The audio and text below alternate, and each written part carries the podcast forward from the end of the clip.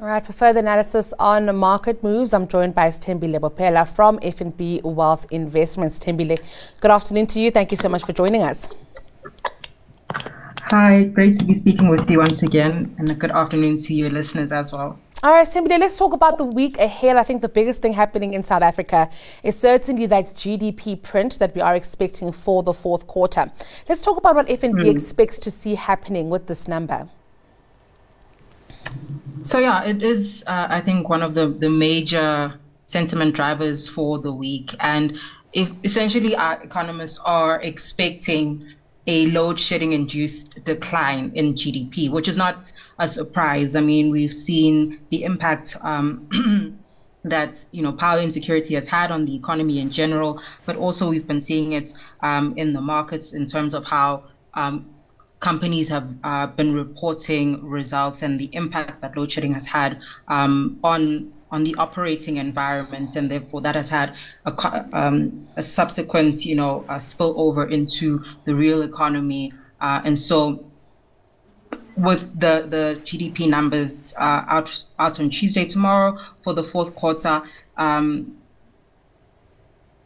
we're likely to see the economy uh, having relapsed in the fourth quarter by about 0.4% quarter on quarter, uh, which, I mean, compares quite poorly against, you know, uh, in the third quarter, we saw a better than expected growth rate of about 1.6% quarter on quarter.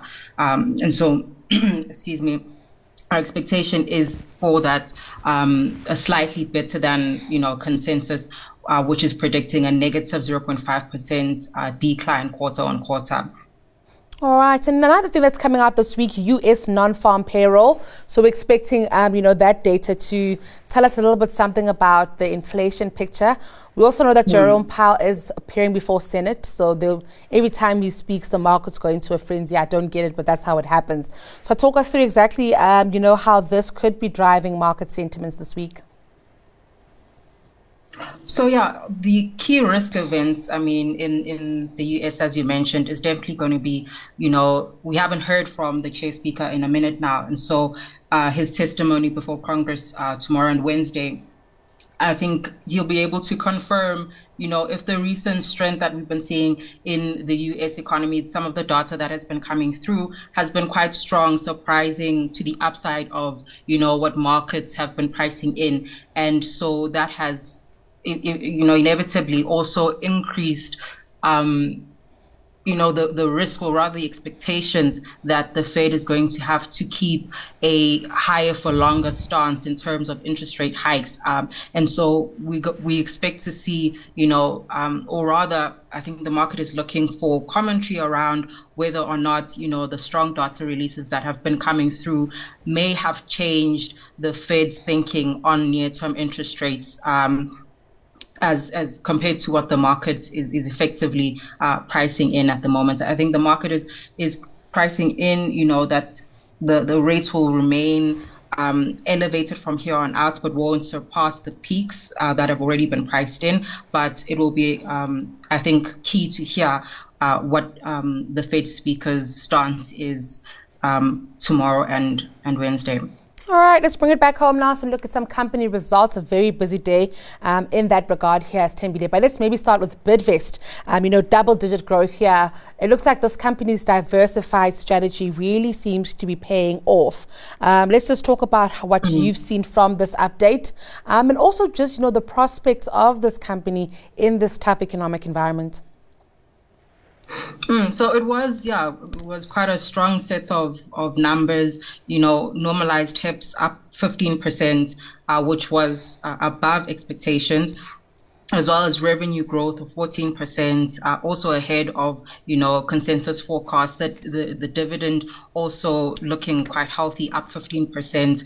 Um, and, and, and so it was a very good operating um, period for them, given the fact that, especially given the fact that, you know, generally um, the, the, operating environment is quite constrained. Um, again, not to to repeat the same thing, but you know, load shedding is a harsh reality uh, for I think all of you know the the the, um, the South African players, and so in that context, these are very good numbers In terms of prospects, um, I, I, they mentioned that you know the activity in uh, the renewable energy, the mining, agricultural, as well as you know there's been an uptick in tourism and hospitality. So those sectors um, have been you know strong contributors, and it's like we're likely to see them continue to contribute uh, positively going forward.